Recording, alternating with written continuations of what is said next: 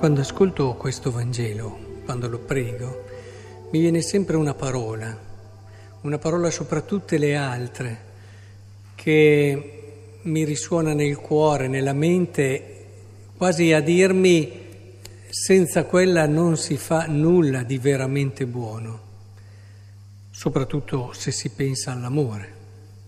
E questa parola è l'ascolto.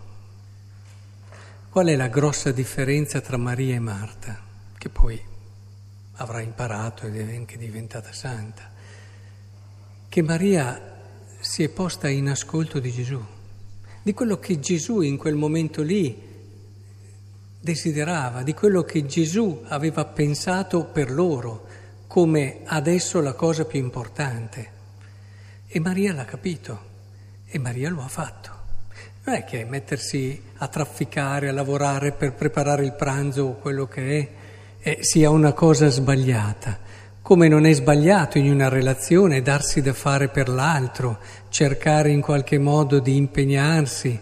Eh, il problema però è che Marta partiva da quella che era la sua idea, da quello che era il suo modo di vedere cosa voleva dire in quel momento lì fare qualcosa di buono e di bello per Gesù.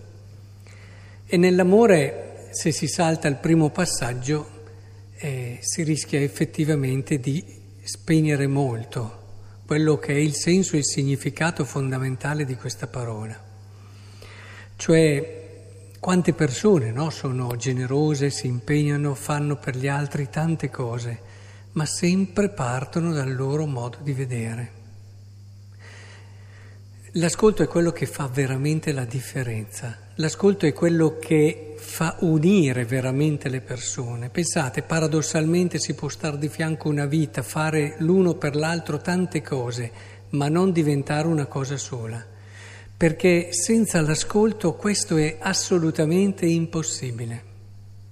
Ricordate che una delle cose più belle per cui si potrà ricordare una persona è proprio che era capace di ascoltare è uno degli aspetti dell'amore fondamentale, perché l'ascolto non è per niente scontato. Ascolto vuol dire essere disponibili a, ancora, a mettersi in gioco, a cambiare il proprio modo di vedere, vuol dire mettersi disponibili ad andare veramente verso l'altro, perché io posso fare delle cose ma rimanere in me stesso. Invece l'ascolto ti fa andare veramente verso l'altro. E, e quindi il problema dell'agire, che è una dimensione anche questa fondamentale, è il problema del come opero e del come agisco. Ecco, credo che questo Vangelo ci aiuti davvero ad entrare in una dimensione dell'amore irrinunciabile, che è quella dell'imparare ad ascoltare. E se vogliamo vederlo, perché di solito questo testo viene visto come il rapporto tra preghiera e azione, tra contemplazione e azione, se vogliamo vedere anche l'aspetto della preghiera, la preghiera, tra quelle che sono le varie dimensioni, irrinunciabile all'ascolto. Noi cominciamo a pregare bene quando cominciamo ad ascoltare, ma uno non si improvvisa capace di ascoltare perché si mette a pregare. Cioè, se uno nella sua vita ascolta poco, non è che nella preghiera cambia. Nella preghiera, eh, provate a pensare tante nostre preghiere, tante nostre preghiere sono recitare delle cose, sono dire al Signore quello che ci sentiamo e che ci esce dal cuore, a volte sì, ci mettiamo lì in silenzio, a parte che adesso fare silenzio è molto complicato, non siamo più abituati. In un contesto culturale come il nostro, il fermarsi e fare silenzio, che non è il fermarsi e lasciare che i pensieri vadano liberamente per scaricare un po' ciò che si è accumulato durante la giornata. Eh. Non è questo il silenzio. Molti confondono il silenzio con questo tipo di, di assenza di parole, di suoni e di altre cose, ma non è il silenzio. Il silenzio è davvero scendere nella parte più intima, più profonda del proprio cuore e di lì mettersi in ascolto, in ascolto del proprio cuore certamente, che tante volte è lì che grida, che parla, ma nessuno lo ascolta, prima di tutto noi. e vorrebbe farci capire che non, non, va bene correre solo, fare solo questo e magari vorrebbe farci capire che quello che stiamo facendo non è ciò che alla fine, ciò per cui siamo stati fatti e, e a cui siamo chiamati, ma non lo ascoltiamo. Anche perché scendere così in profondità vuol dire essere disposti anche a cambiare e questa non è una, una cosa così semplice cambiare quello che ho sempre fatto, cambiare quello su cui mi sono appoggiato fino ad oggi, ciò su cui ho costruito la, anche l'accettazione di me, la stima di me, il mio rapporto con gli altri, l'immagine che voglio dare al mondo. Non è semplice andare in profondità per mettere anche in discussione se tutto quello che fino ad oggi ho fatto è corretto ed è la cosa migliore.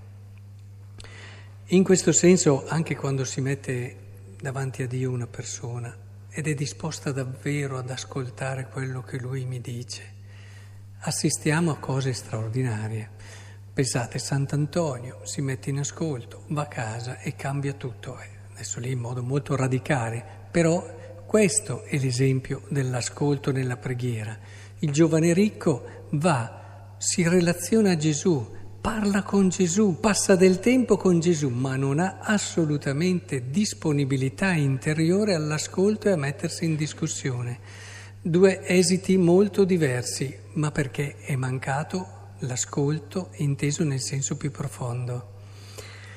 Dobbiamo recuperare questa dimensione, dobbiamo avere il coraggio di fermarci, non per stare fermi, ma per salire su quel monte che ci permette di rivedere la nostra vita in un modo totalmente nuovo. Questa è preghiera, di rivedere la nostra vita secondo lo sguardo di Dio. In fondo che cos'è la preghiera? Se non mettere ciò che siamo e ciò che facciamo dentro ad una relazione d'amore. La preghiera è questo. Ed è quello che stava facendo Maria quello che era, l'ha messa dentro ad una relazione d'amore. E quando tutto quello che noi facciamo, tutto quello che noi siamo è lì, dentro una relazione d'amore, acquista un colore, acquista un significato, acquista una forza nuova. E magari ci accorgiamo che alcune cose che facciamo e che ritenevamo buone, mm, adesso non lo sono più per noi, non sono un bene per me, possono essere un bene per sé, in sé, ma non bene per me. E ci accorgiamo di questo, di quell'altra cosa, e tutto acquista un senso e un significato nuovo. Il colore dell'amore entra nella nostra vita e, e allora tutto cambia. Si parla del mistero no? rivelato. Eh, Dio volle far conoscere la gloriosa ricchezza di questo mistero in mezzo alle genti, dice Paolo. Ecco il pregare, fatto in questo modo, ci aiuta a recuperare il nostro essere mistero. A volte ci guardiamo, eh, ci analizziamo dal punto di vista biologico, medico, sappiamo ormai quasi tutto di noi, andiamo dallo psicologo che ci analizza psicologicamente, quindi fisicamente, psicologicamente, ormai ci conosciamo e quasi siamo solo quello. E la preghiera ti dice non sei solo quello, in te c'è un mistero più grande che parla di bellezza, che parla di amore infinito, che hai prima di tutto, che prima di tutto hai ricevuto. Parla di qualcuno che ha fatto follie per te questo mistero. Parla del tuo essere capace e avere possibilità infinite. Parla di rispetto, parla di senso della grandezza che non devi mai perdere parla di tutte quelle cose che rendono la vita veramente unica e speciale. E allora dobbiamo chiedere al Signore questa grazia, anzi chiediamola anche per intercessione di Maria. Eh, Maria questa, non Maria la Madonna.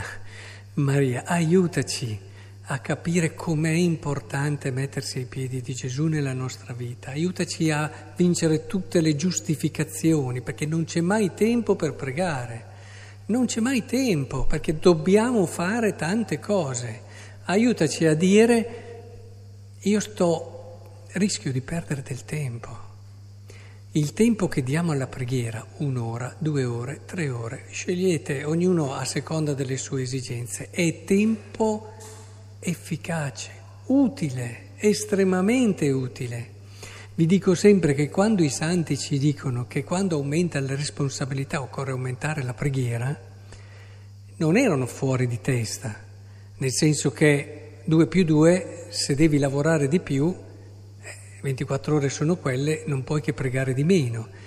Era perché se hai cose di maggior responsabilità devi avere ancora più consapevolezza, ancora più capacità di vedere le cose dal punto di vista no, del monte, per fare le scelte giuste e alla fine ti accorgi che magari hai lavorato sette ore invece di dieci, oppure hai lavorato dieci ore invece di tredici, ma hai realizzato il doppio. Usciamo dalla logica, ve lo dicevo che non è tanto, dell'efficienza per entrare nella logica dell'efficacia. Questo è il passaggio decisivo che la preghiera e il silenzio ci aiutano a realizzare.